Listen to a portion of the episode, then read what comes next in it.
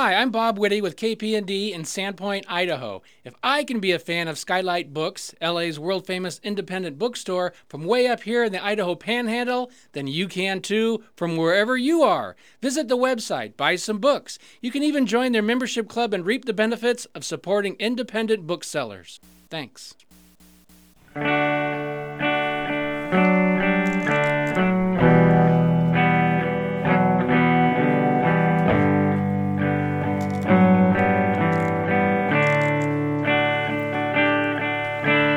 Meet me on the softer side. Meet me on the softer side. Softer side of your heart.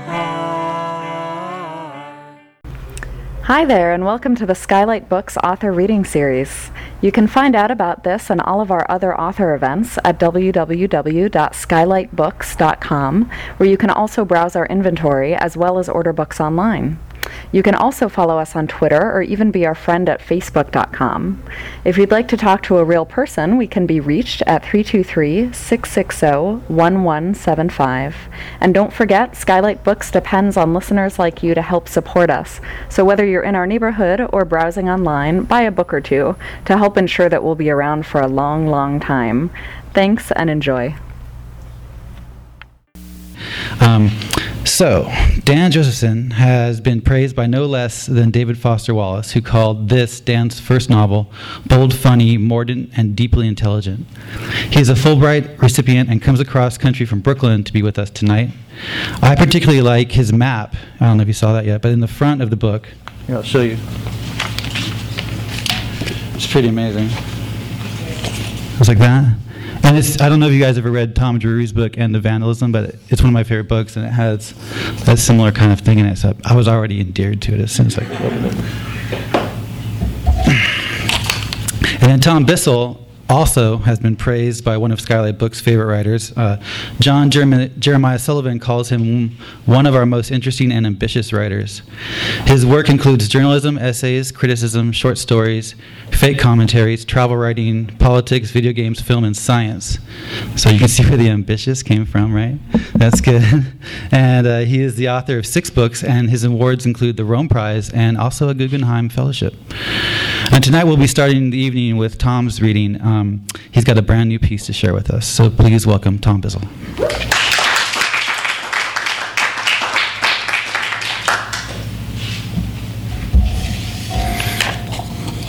Thank you all for coming out to this wonderful bookstore. Uh, my girlfriend and I moved here to Los Angeles about eight months ago, and this has quickly become one of our favorite places uh, in the city. Um, if anyone's standing, if you guys want to sit, uh, please.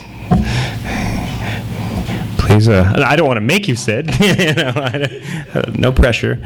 Okay, so I need a quick show of hands here before I, I start my, my little spiel. How many of you know anything about Tommy Wiseau's film The Room? Is anybody? Show of hands.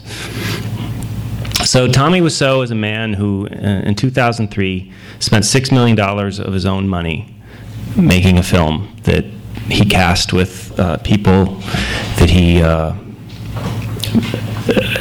made and put in theaters, basically bribed theaters to show. And the film is so mesmerizingly bad that it's kind of become a global phenomenon amongst the young and the. Uh, I, I just don't want to say the word. I don't want to say the word, but like the hipster crowd loves this loves this movie, and uh, I came to love this movie because it's bad in a way that very few films are bad. It's it's rare that you see a work of art in which literally every single artistic decision the person makes is the wrong one, and and it, it does this for for ninety seven minutes. And so people have become sort of intensely devoted to this movie because it's really not like anything else. So I wrote a piece about the movie for Harper's Magazine. And that piece is included in my essay collection, Magic Hours. Well, then a person who was in the film named Greg Sestero, who was one of the main characters in the film, got in touch with me, and he and I just started talking about his experience making this crazy movie. And he's like a, a real actor, and he's a model and an actor who had known Tommy Wiseau for years. Now, Tommy Wiseau is a very mysterious man. He refuses to divulge where he's from. Uh, he's obviously not from America. He's in America now, but he's not from America. He's also stinking rich, and he never has really disclosed where he got the money from. Um, he claims to be in 30 something, and he's obviously at least a couple decades older than that. And uh, Greg gradually convinced me to write his memoir with him about the experience of meeting this extraordinary man, making this movie, and basically being at the ground center of this, the ground zero of this global phenomenon. And to give you guys a sense who haven't heard of the room, what, what, what it's about, and like how big it's become. When it premiered at the Ziegfeld in New York City, it sold it out for a week straight. And the only film that had ever done that before was Star Wars The Phantom Menace. so amongst people who know this film, it, it, it's, it's, a, it's, a, it's a thing that people love. So I'm going to read a chapter from this memoir of Greg's that he and I wrote together. So while you're reading, I want you to imagine that I'm about 6'4 and a male model. And um, because I'm going to be reading it in, it's told from Greg's perspective, but I'm going to be reading it. so the chapter I'm reading is uh, the week that Greg met Tommy and he noticed him in class, an acting class, a week before. And he calls him the pirate because he has long, crazy black hair and, and sort of looks like a strange fellow. And uh, the thing you need to know is that uh, Greg's mother, who's French, uh, French born French, uh, has never really approved of his acting career and doesn't think he should be taking acting classes. And uh, Greg and Tommy are studying in a, the acting class of a woman named Jean, Jean Shelton, who was kind of a legendary uh, San Francisco acting teacher for. David and Donna were scene partners in Jean Shelton's class, and also extremely nice people, but they were in growing danger of raising Samuel Beckett from the dead and compelling him to stomp through San Francisco like Godzilla. I was sitting two rows back from Shelton, who was pinching the bridge of her nose and looking into her lap. When David and Donna came to the end of their scene from waiting for Godot, Shelton was silent, as was everyone else. David and Donna stood on stage like prey animals, waiting to see which of them would be eaten first. Jean Shelton looked a little bit like Yoda's mother short, glasses, frizzy white hair. Yet she seemed to us, her students, as powerful and as potentially scary as a nuclear reactor. When you got up on stage in front of her, you were pulled between feelings of terror and exhilaration. She was the best kind of teacher in that you didn't care if she liked you personally, you just wanted her to respect you professionally. Shelton's class was held in a basement studio space on Sutter Street off San Francisco's Union Square. But for the stage, the room was kept very dark. You could always see Shelton, though, thanks to the way the light illuminated her halo of white hair. When we were awaiting her judgment, as David and Donna were now, you dreaded the first few words from her mouth. Her accent was very mid Atlantic, soft, round consonants and fierce vowels. That big, commanding voice of hers filled the room and cut through the darkness. Awful, Shelton said to David and Donna. That was just. I'd tell you to try it again, but I doubt you'll do any better. She waited for David or Donna to speak. They didn't. They couldn't even look at each other. Poor selection of material as well. I saw nothing good, nothing useful. She paused. I'm sorry. That was another thing about Shelton. You never felt as though she enjoyed being negative. She always seemed to genuinely want you to be great. As David and Donna climbed from the stage and collapsed into front row seats, Shelton looked around. Does anyone want to do anything? We still have some time. The stage is open. The seats in the theater were old, so their creaking served as a good indicator as to how restless the rest of the class was feeling. On this evening, the chairs were creaking like crazy. Everyone was ready to go. To my, and I'm sure everyone else's astonishment, someone stood in the back row. It was the pirate from the previous week. Today he was wearing black pants, an ostentatiously studded belt, and a gleamingly pearlescent button down shirt. He had a slightly hunched back posture, and when he walked, his arms barely moved. He went backstage and took his time picking around before returning with a fold out chair, which he snapped open and slammed down on the stage so that its back was facing the audience. He straddled the chair, legs spread wide, and pushed his long dark hair from his face. It suddenly seemed possible that this guy was actually sort of great. No one who wasn't great could afford to conduct himself like this. Shelton asked him, And what are you doing for us, Thomas? No, not Thomas. It's Tommy. Bored already, Shelton scratched her nose. What are you doing for us, Tommy? The Shakespeare, Sonnet 116. I heard someone mutter, Oh no, not this again. I was watching Shelton very closely now. We all were. Proceed, she said. Let me not to the marriage of true minds, he began. Admit impediments. He bludgeoned his way through the rest, each line a mortal enemy. Where the sonnet demanded clear speech, he mumbled. When it asked for music, he went sing song. Everything he said was obviously the product of diligent mismemorization, totally divorced from the emotion the, wor- the words were trying to communicate. He was terrible, reckless, and mesmerizing. Once again, we waited, frozen within a dreadful glacier of Sheltonian silence. What is it exactly, Shelton finally said, that you're trying to do here? The guy threw his head back and flipped his hair over his shoulder. Sonnet, he said. yes, she said. But what are you trying to do? His bearing tensed up. Send the message, he said. Express emotion of Shakespeare. That accent, I thought, it sounded French, but not quite. Was there some Austrian buried in it? It's a sonnet, he explained. You know sonnet. oh, God, someone said next to me, her, her hand clamped over her mouth. Yes, Shelton said. I know what a sonnet is. What I don't know is what you are trying to do. The guy was silent. His face was getting red rapidly. Shelton noticed this and went into salvage mode. Look, she said, the chair is not helping you. It's distracting. Maybe you should do it standing up. His face was now a tomato with orifices, but he didn't budge. I disagree with that, he said. Everyone in that class was at least a little afraid of Shelton. No one ever got mad at her for expressing her opinion, certainly, but this guy wasn't afraid of her. It felt oddly liberating to watch someone confront her. I see then. Shelton lifted herself from her chair and turned to the rest of us. You're all free to go. What I had just seen almost never happened in acting classes. The pirate was not only confrontational, but fearless, a trait I wanted better acquaintance with. Of anyone in our class, this guy had the least cause to be so outspoken, so confident, yet he was. I was intrigued. My mother, who was meeting me for dinner that evening, was waiting outside the studio. Just as I was describing to her the interesting French guy I'd seen in class, the sonneteer himself passed us by. There he is, I said. My mother enthusiastically marched over, him to, over to him to say hi, just as any French person outside of France does when informed that a fellow native is within two kilometers. Excusez-moi, mon fils me dit que vous êtes français. C'est vrai?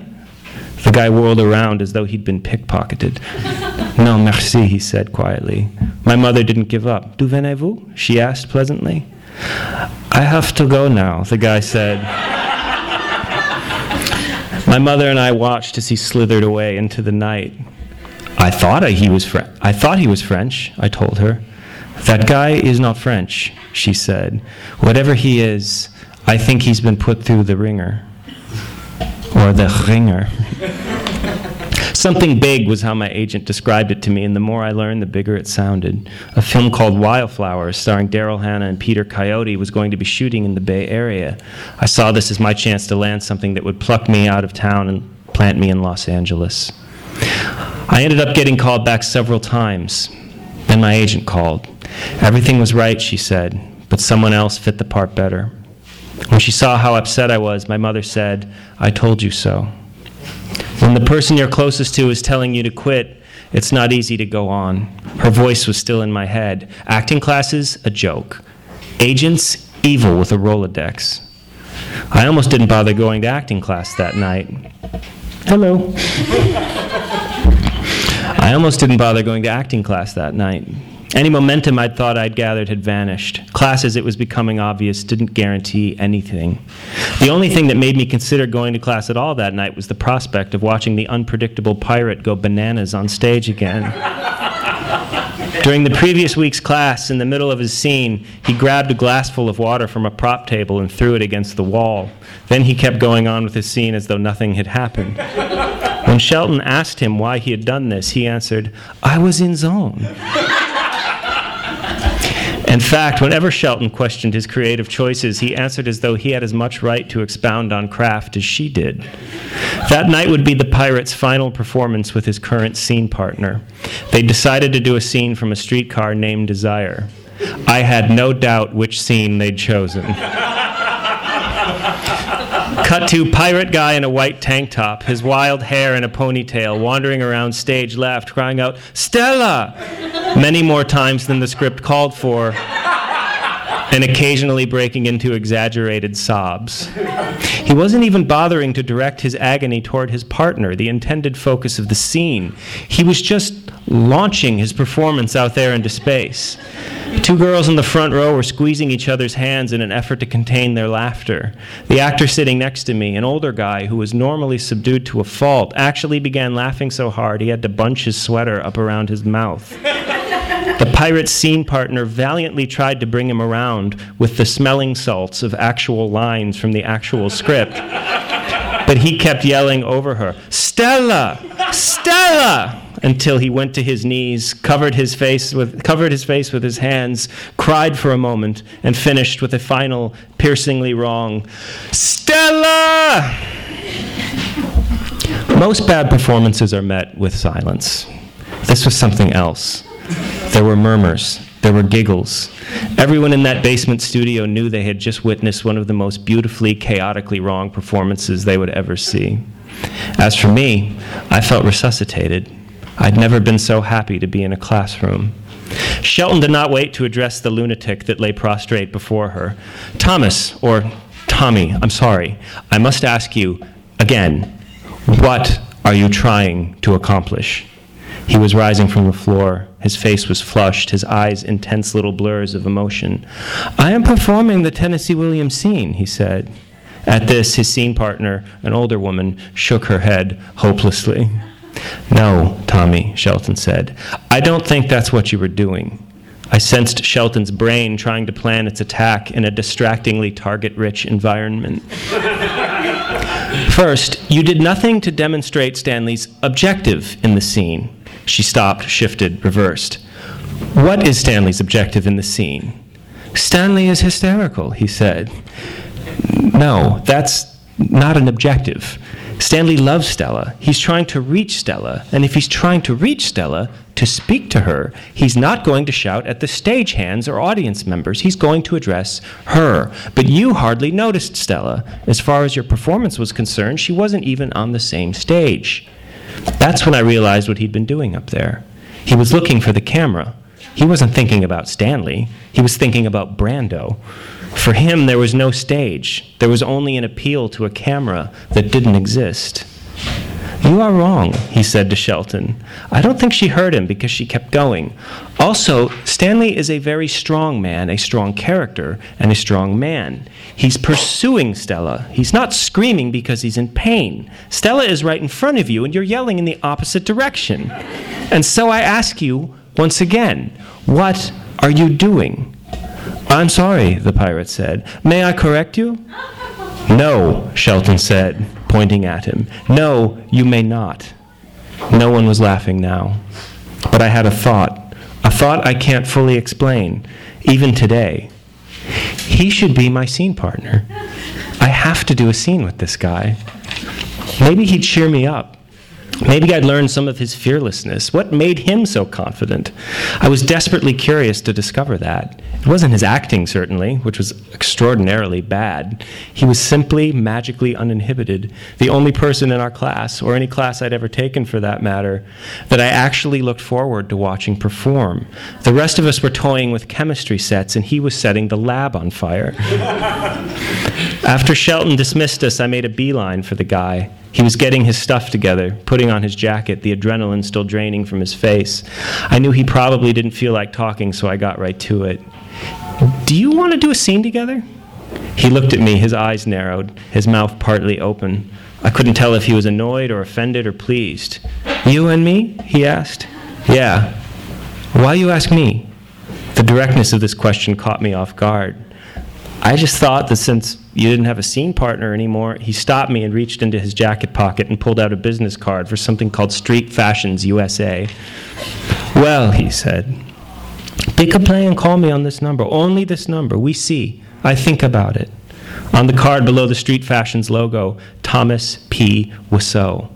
Call me Tommy, he said as I read the card, not Thomas. His was an odd last name. It sounded sort of like oiseau, the French word for bird, but French names don't begin with W. I'm Greg, by the way. To this he said nothing. Then he walked away. Thank you.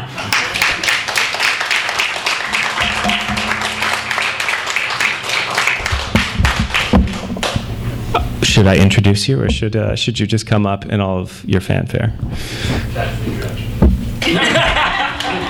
Dan Josefson, everyone.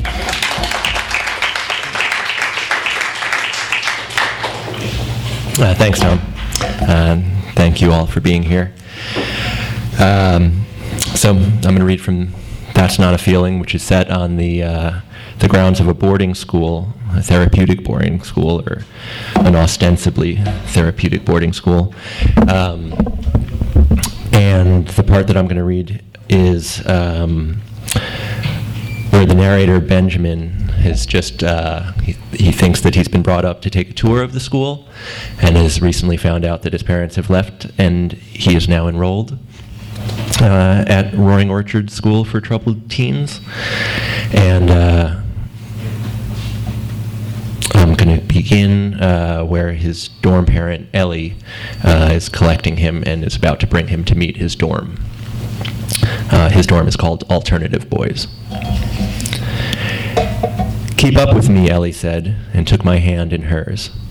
We climbed a staircase, which turned elegantly and then turned again.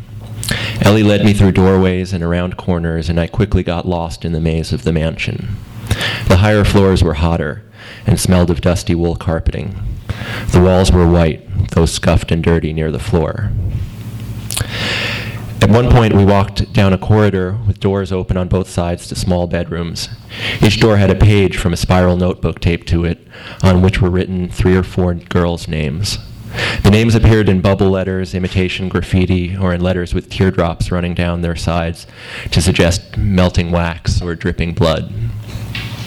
Then the sign stopped, and the doors were blank. The hallway was narrow enough that Ellie had to walk on ahead of me.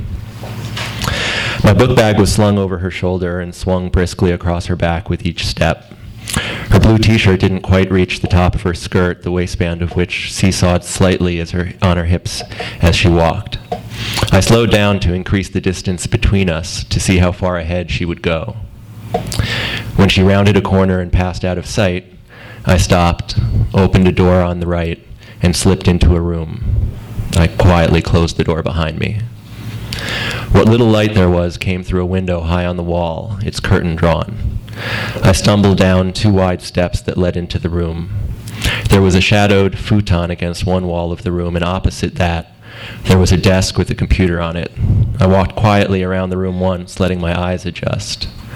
I froze upon noticing that there was someone asleep on the futon. I stepped closer. It was a heavy, middle aged woman with dark, curly hair. She would later be introduced to me as Frances, and for my first few months at the school, she was my therapist, until for some reason I was switched.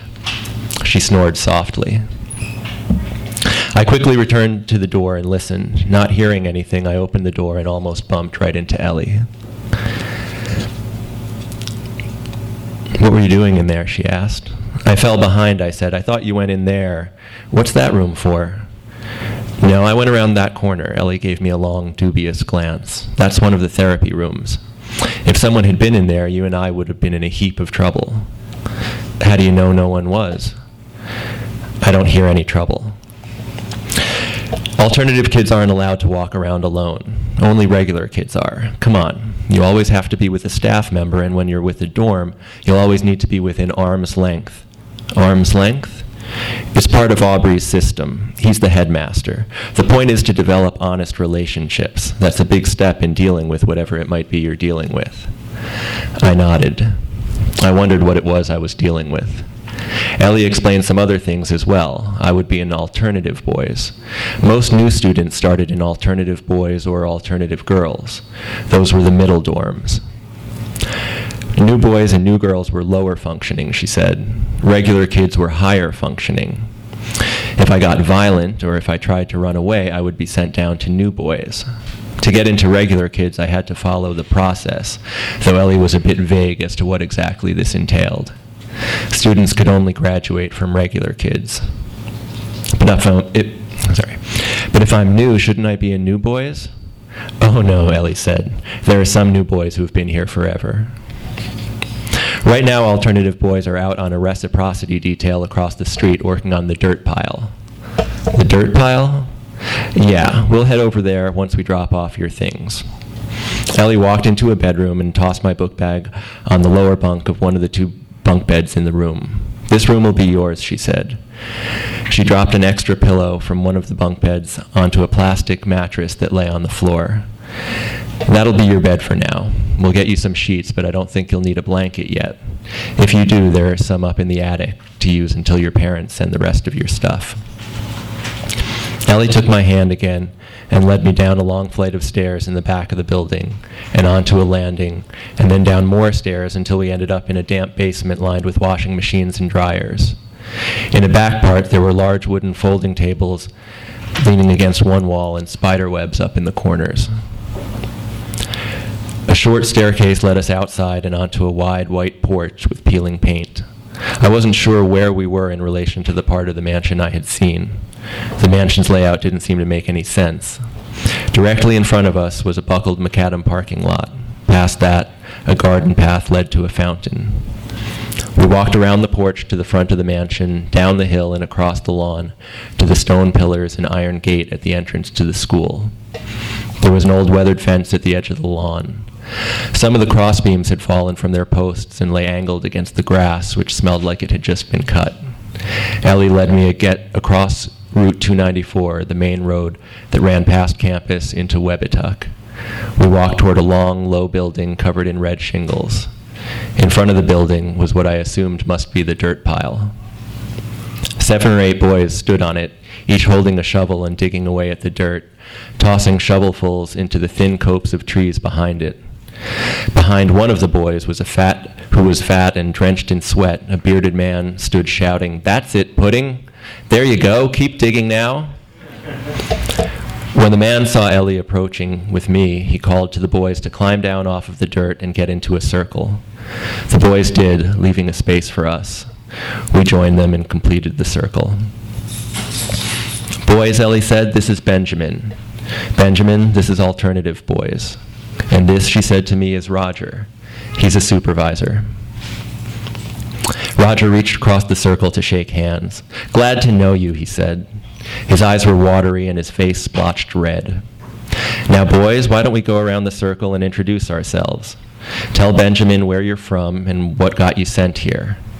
Who's going to start? A thin boy with a mop of platinum blonde hair began.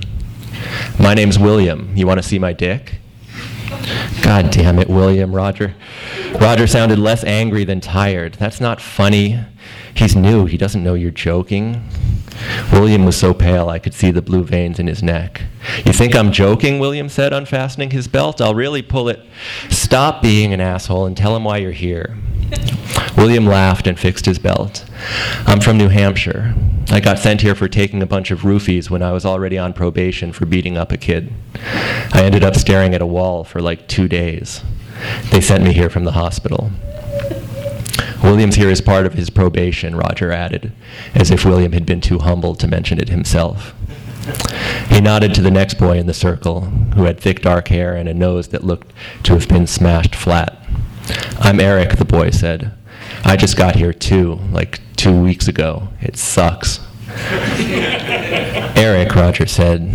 I'm from Baltimore, Eric continued. I skipped school a lot. I'm Carlos, said the boy next to him, who was very short and very skinny. My parents sent me here because I wasn't taking my meds during the day in school when I was supposed to, but most of the time I just forgot. He looked at Roger, then back at me. Sometimes I on purpose forgot. They sent me here so people could watch me closer. They continued around the circle. I couldn't keep track of much of it. The boys were from all over, but mostly the East Coast.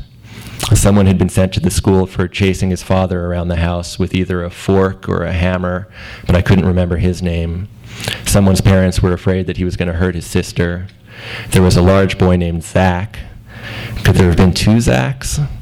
Someone else had messed up his parents' car by either scratching it with a fork or hitting it with a hammer. I don't remember, whichever the boy who had chased his father around hadn't used.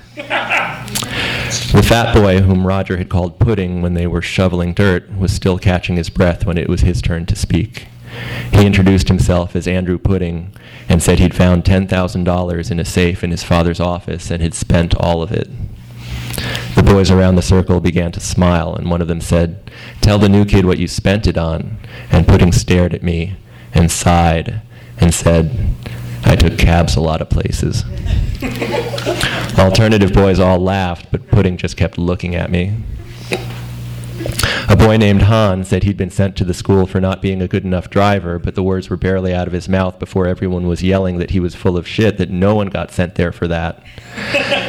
Han shouted over them that parents could send kids to the school for whatever reason they wanted, that Aubrey was perfectly happy to take tuition from people whose kids had no other problem that they couldn't drive well, but the boys were not convinced. When it got around to me, I said, I'm Benjamin. My parents just left me. That's what they did to me too, Pudding shouted from across the circle. I hate that. They tell them it'll be easier that way, but it isn't true. And then they tell them everything you're going to say before you say it so they won't believe you. Yeah, someone added, and as soon as they're gone, Aubrey will call all the other parents and tell them to call your parents to tell them how happy they are that they sent their kids here and about how well we're all doing. Yeah, said Pudding, waving his shovel, and look at us. Roger stopped things there. He told us to get to work. The boys climbed back onto the pile of dirt and began scraping and shoveling, all except for me and Pudding, who waited next to Roger. Go on ahead and get to work without me, Roger told him. I've got to talk to Ellie for a minute. Don't let me catch you slacking. Pudding wandered around to the side of the dirt pile where Roger couldn't see him and sat down with his back to the rest of the dorm. I followed him since I didn't have a shovel. Pudding was pulling something out of his pockets and stuffing it into his mouth. I sat down next to him. What's that? I asked him. Pancakes. Don't tell. Pudding didn't offer me any. He just kept pulling pieces of pancakes from his pocket and eating them. The boys on the dirt pile above us were throwing shovelfuls of dirt in the direction of the woods with a slow, regular rhythm. Some of the dirt they tossed made it to the trees, the rest landing back on the pile or somewhere in between. Roger called out that he was leaving and that we should listen to Ellie. Soon after that, Pudding turned to face the boys up on the pile. Hey, could you please watch where you're throwing that dirt? Okay, someone called. Clumps of dirt rained down directly onto Pudding and me. One shovelful hit me in the back of the neck, getting dirt down my collar. A small rock clipped me in the temple. Pudding stood up and started yelling, and when another shovelful got him in the face, he ran at the pile and grabbed for someone's ankle. I took a step back and looked up to see that it was William's ankle Pudding had hold of, and despite his hitting Pudding in the shoulder with his shovel, Pudding wouldn't let go. Then William's green eyes flashed in his gaunt face, not with anger, but with something like glee, and he wound up and swung the shovel like a golf club, hitting Pudding in the side of the head so hard that I almost fell over. More amazing than that strike was the fact that Pudding seemed unfazed. He dragged William off the pile and fell on him. The other boys ran down from the top of the dirt pile and circled Pudding and William until Ellie got there, at which point they pulled the two boys apart. Pudding picked up his glasses and began cleaning the lenses on his shirt. William was smiling, some blood running from his nose. He pointed at Pudding's waist and said, Hey, what's that? A piece of pancake was sticking out of Pudding's pocket. Nothing, Pudding said, and stuffed it back in. Bullshit, nothing, William said. That's a pancake. You've got goddamn pancakes in your pocket again. The rest of Alternative Boys were crowding closer to get a better look. Empty your pockets, Pudding, Ellie said. This is ridiculous, Pudding said, taking a step toward Ellie. William starts a fight and throws dirt and belts me in the head with a shovel, and it turns into a debate about pancakes. This is why our dorm is always getting put on restriction, Ellie, because you let people distract you from focusing on the central issues. Ellie's gray eyes darkened a touch.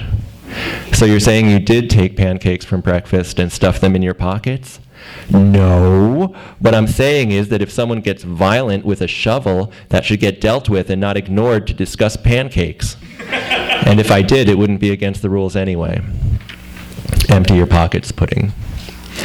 Alternative boys were in the middle of arguing about whether it was or was not against the rules to take food from breakfast, and if so, whether pockets were an appropriate place to keep it, when someone shouted that Han was running away. I turned to see him sprinting past the dirt pile and into the sparse woods behind it. Han was short and heavy and ran close to the ground with his arms pumping wildly at his sides. He tossed his shovel high over his head and picked up speed, his flannel shirt flying loose behind him as he went. Shit, Ellie said, as all the boys dropped their shovels and started chasing after Han through the trees. She ran after them, and I jogged along behind her. The dorm followed Han through the woods and onto someone's front lawn and then onto Route 294. Ellie stopped when they got to the road and grabbed me. Go to the mansion and find Roger, she said. He should be in our dorm doing paperwork. Tell him that Han ran.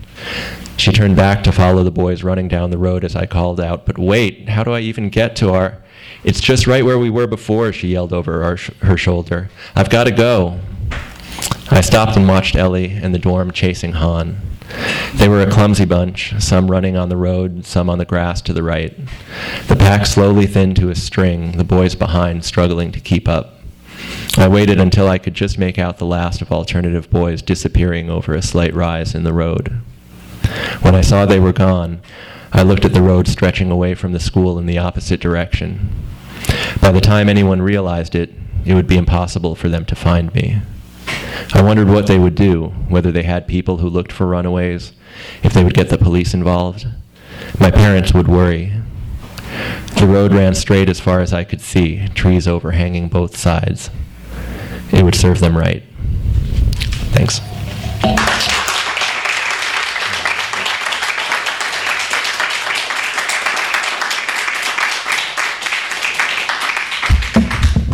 Hey everyone. Um, so we were going to talk just for a little bit before we, we signed.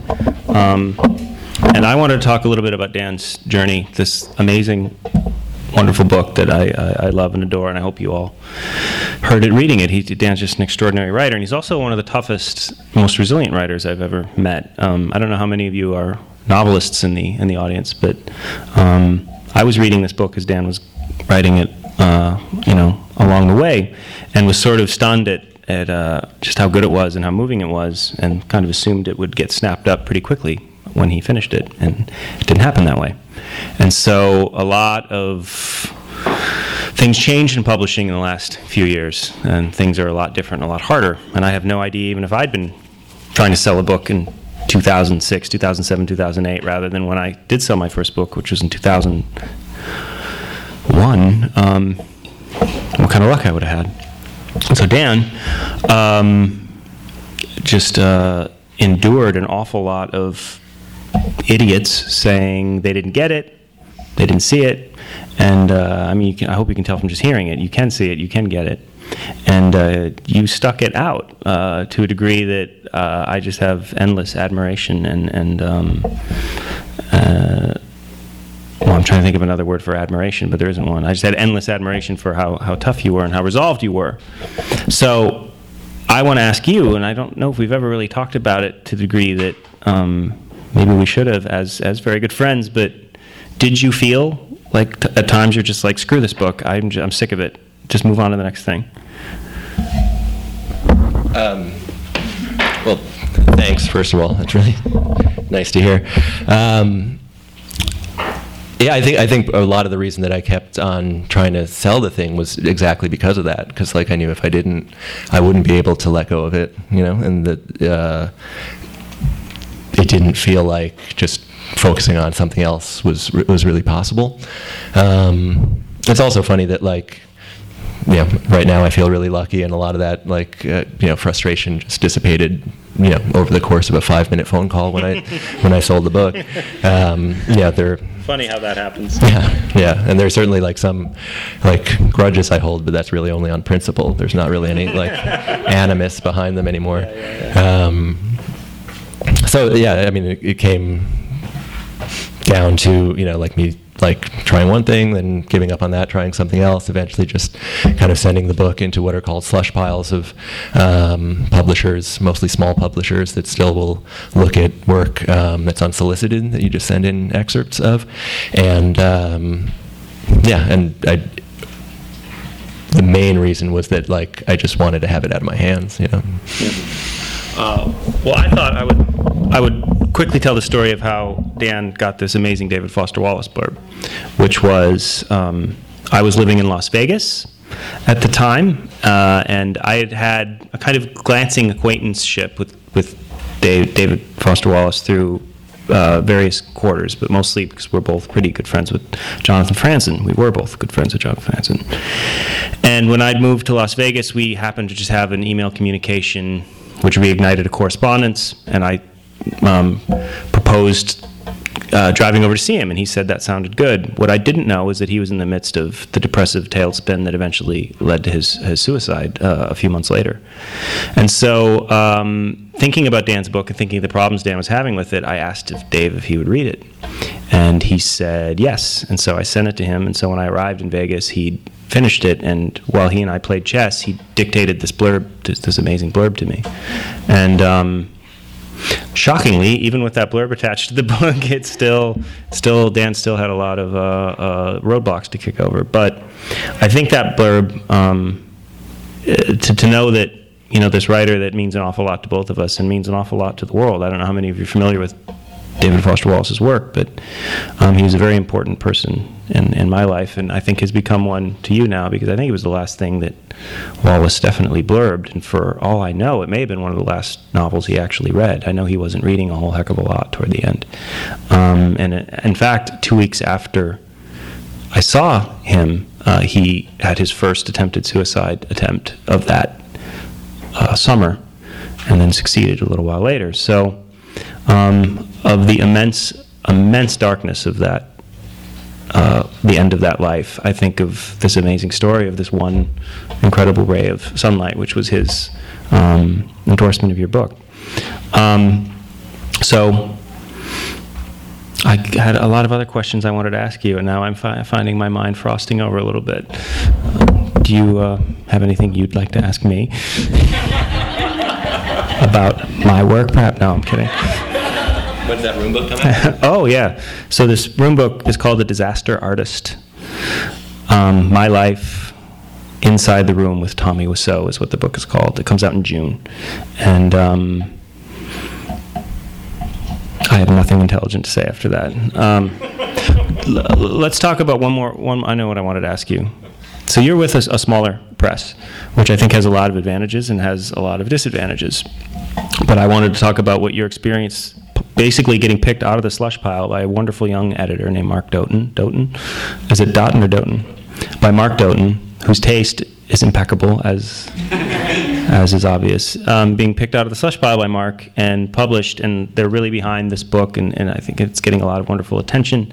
Thank you all for supporting it, and and um, I wonder if do you feel like more optimistic about publishing now, or or less?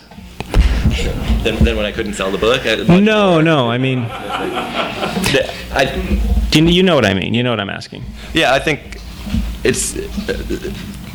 There are a lot of in- exciting things I think happening with publishing that like um, because big houses are like uh, focusing on I think more reliable investments um, that small presses have come in and, and taken the opportunity that might not have been there for them before.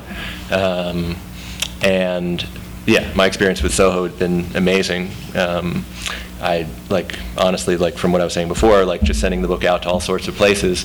I had by the time they contacted me, had almost forgotten that I had sent the book to them, and uh, so it was yeah very exciting to hear from them. And there's really cool stuff. I was just mentioning this to somebody before, and I was really happy that you mentioned the map. Dan drew that map. I do the map. Just, like, prouder of this than any other single pair of pages It's in the book. incredible. It's an incredibly good map. Um, but right, so Mark, my editor, had been, uh, you know, when we were going through the book, one of the questions he had is just he couldn't get a good sense of where things were situated in terms of the campus, and uh, asked if, you know, I could just put together something. Um, and you know, I ended up getting a little more into it than I think he had intended. Um, but you know, so and at some point I just had to stop. And How so- long did it take you to draw that? Um, Because you described it to me like, oh, I just drew the map, and, and then I'm looking at it, and I'm like, wait, are those like, is this perspective uh, Yeah. draw things that you've done? Yeah. Right. Well, I realized that like during my day job, it was really hard to do any editing like while I'm in the office, but it was really easy to like sketch trees and houses and things like. Um, so I, yeah, probably about you know a couple of weeks of like using the copying machine, like computers and stuff where I wasn't supposed to. Um, but you know, like I, I, I don't think I would have had the opportunity with a big press. They would have had some, you know, like an actual professional do something like that And it would have been much less good. uh, and, and it wouldn't have been as much fun for me. Yeah. Um, so, yeah, it's a it's a small house. There are just you know maybe a dozen people working there, and uh, yeah, it's been really exciting for me because they all everybody there has read the book, everybody was behind it, and uh, you know there are these sorts of opportunities that came up that I don't think would, you know, in another case. Well, I'm published by a big, large, shitty, soulless American publisher. My editor is actually standing back in the uh, stacks there, flipping me off as I say that. But um, um, well, I, one one final thing I'd like to say, which is I I, wor- I actually worked in publishing. I was a book editor for a few years, from 1997 to 2001. And even when, even then, people are like, "Oh, the sky's falling. Everything sucks. It's terrible. People only want." I mean, the stuff we've always heard, they were saying then, and I think they were saying it in the '80s, and I'm sure they were saying it in the '70s. Like, we need the next Andromeda strain now. And but I- what I wonder is, it just seems to keep getting worse, and I wonder if the frog that's boiling to death in the pot. I mean, eventually the frog does die. It does eventually die. And so, what I take immense heart from, just to get all boostery here, is that presses like Soho exist, that bookstores like this exist, and that and that, not to say that you know corporations are bad or anything like that, but it does seem that books that mean a lot to us, I think increasingly are going to be published by people for whom they mean a lot too, and and that part of publishing, I hope, uh, lives lives long and forever. And uh, on that inspirational note, I think uh, we could take some questions if anyone has any. You- I mean, when you have such success eventually with this, yeah, do you have another deal from them? Are you under pressure to write another book now for someone? Um, I wouldn't say pressure. Uh, yeah, like. Uh, Do they, I- do they give you money? No, no, not yet. Um, they uh, they'll look at uh, have a first look at the next book uh, that I write. Um, it just reminds me of this um, like.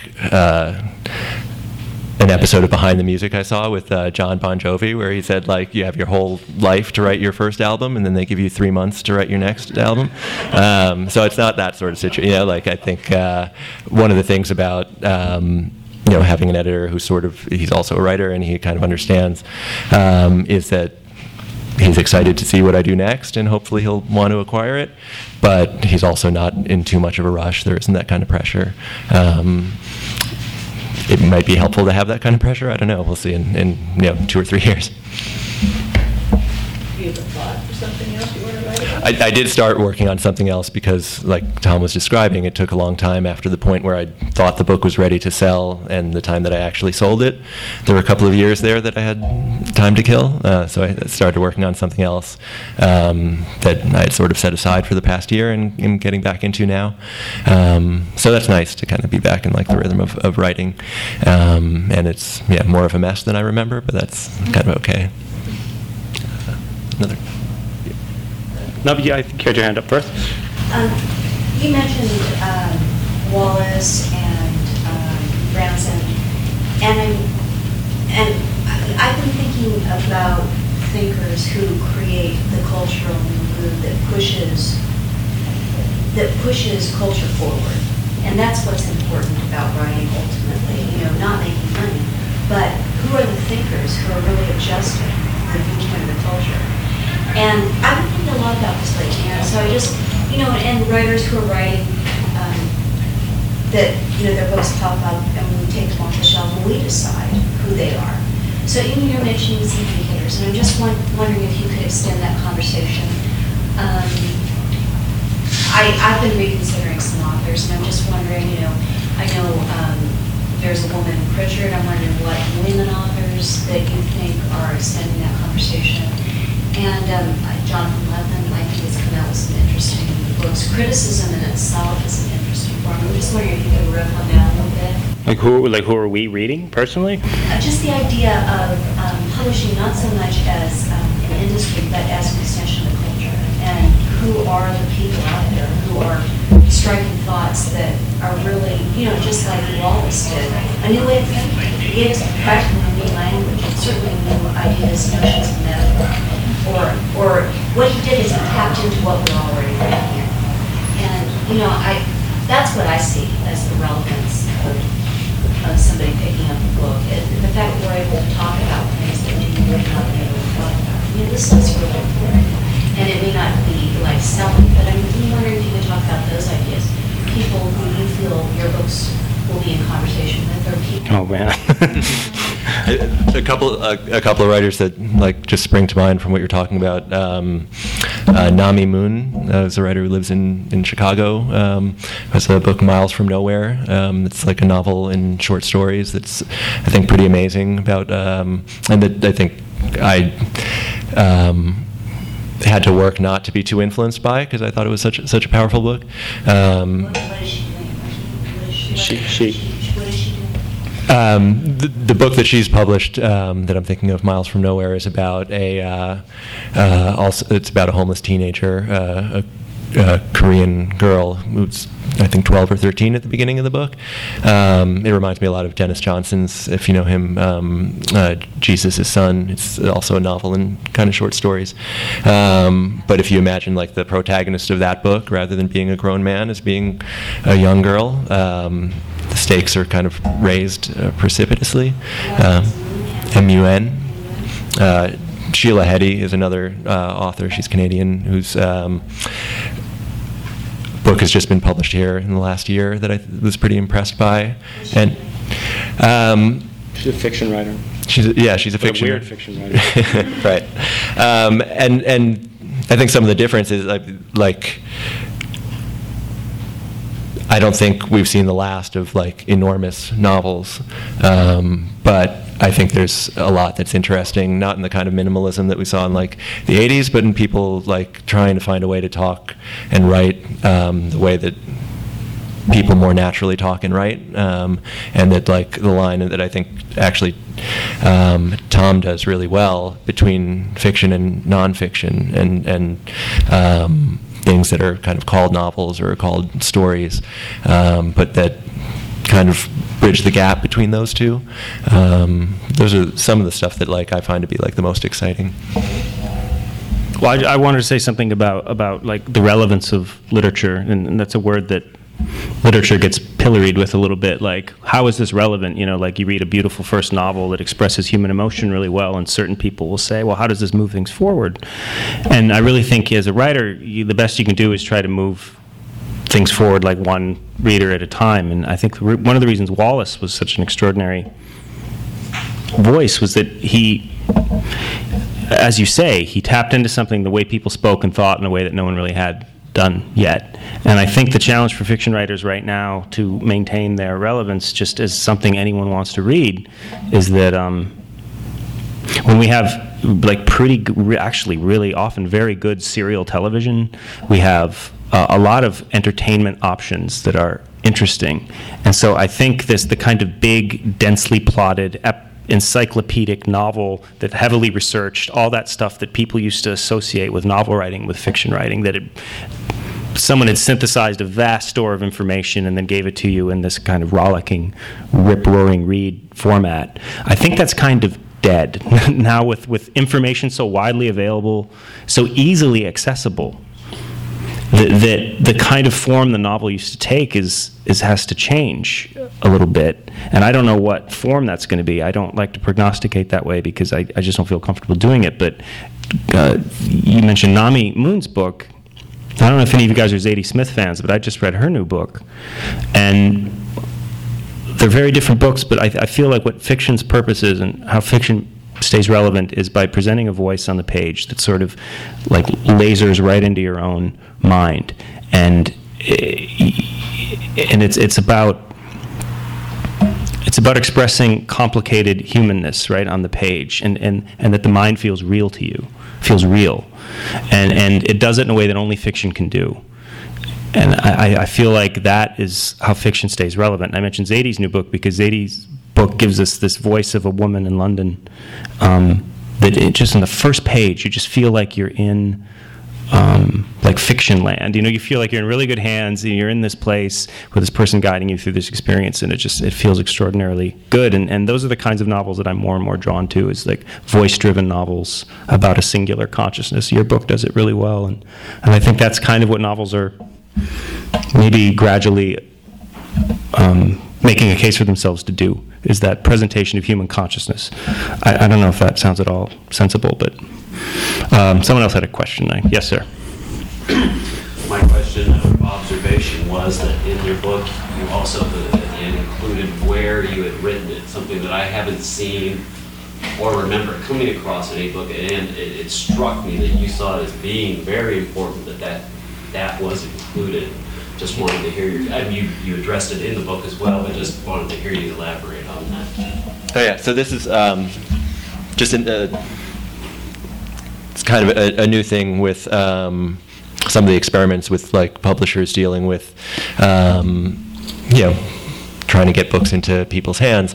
Um, so two things about my book is that it's a paperback original, um, which is sort of um, a new-ish idea, uh, and then there's also some back matter that, like, I think we're kind of used to the like reader's guide kind of questions, but also an essay in here, and um, also an interview that Tom did with my editor. Um, and as far as the, the essay, that's the one that just discusses the various places that I lived while I was working on the novel. Um, and I think it's kind of an open question as to like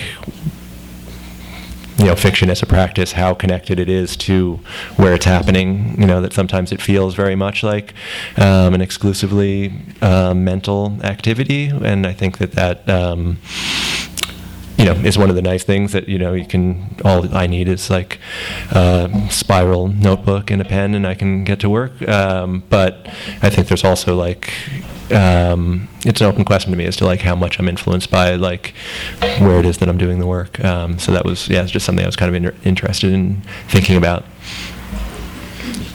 Um, I'm, I'm really interested in humor and how humor fuses into literary work. Can you talk about humor and how I really, I, I, humor does something to an audience and it does something to a reader. And I'm just wondering, do you, is it a gift? Do you feel it's um, a, a way of seeing? Do you actually, um, as a craft, do you craft it? I'm just wondering, you know, I like to hear humor talk. I mean, my personal view is that I, I'm just not interested in stuff that's not funny. Um, if it's not funny, I'm not interested. And uh, I mean, obviously, that's not 100% true. I mean, there's a lot of writers I like that aren't notably funny, but 90% of what I read for pleasure is, and, and you know, my own stuff, I try to. I think I can't it that way, not out of, out of any design, just because that's the way I write. Um, I think Dan, you have a very mordant. I mean, this part you read is funny, and I mean, I, I, I think you're like me. Is if it's not funny, it's just you're kind of like. Well, it doesn't feel like true. You know, if you're writing about people, people are pretty funny.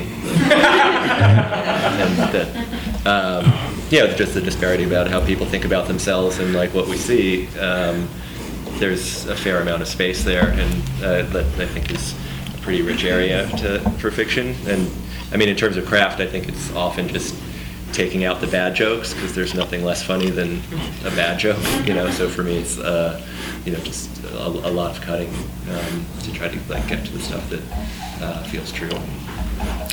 Yeah, it's taking out the joke but leaving in the punchline is something that I, I find works a lot, actually.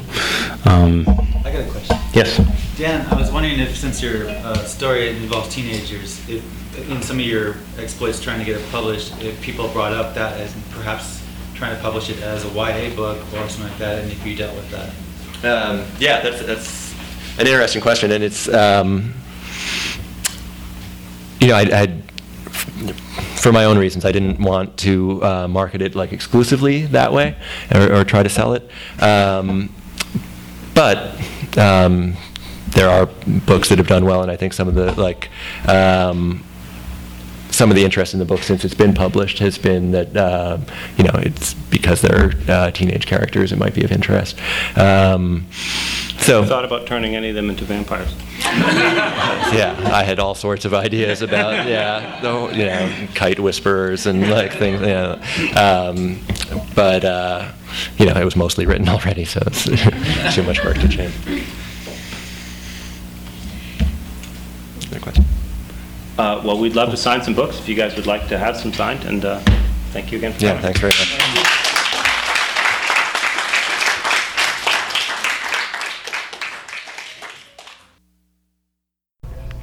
You've been listening to the Skylight Books author reading series.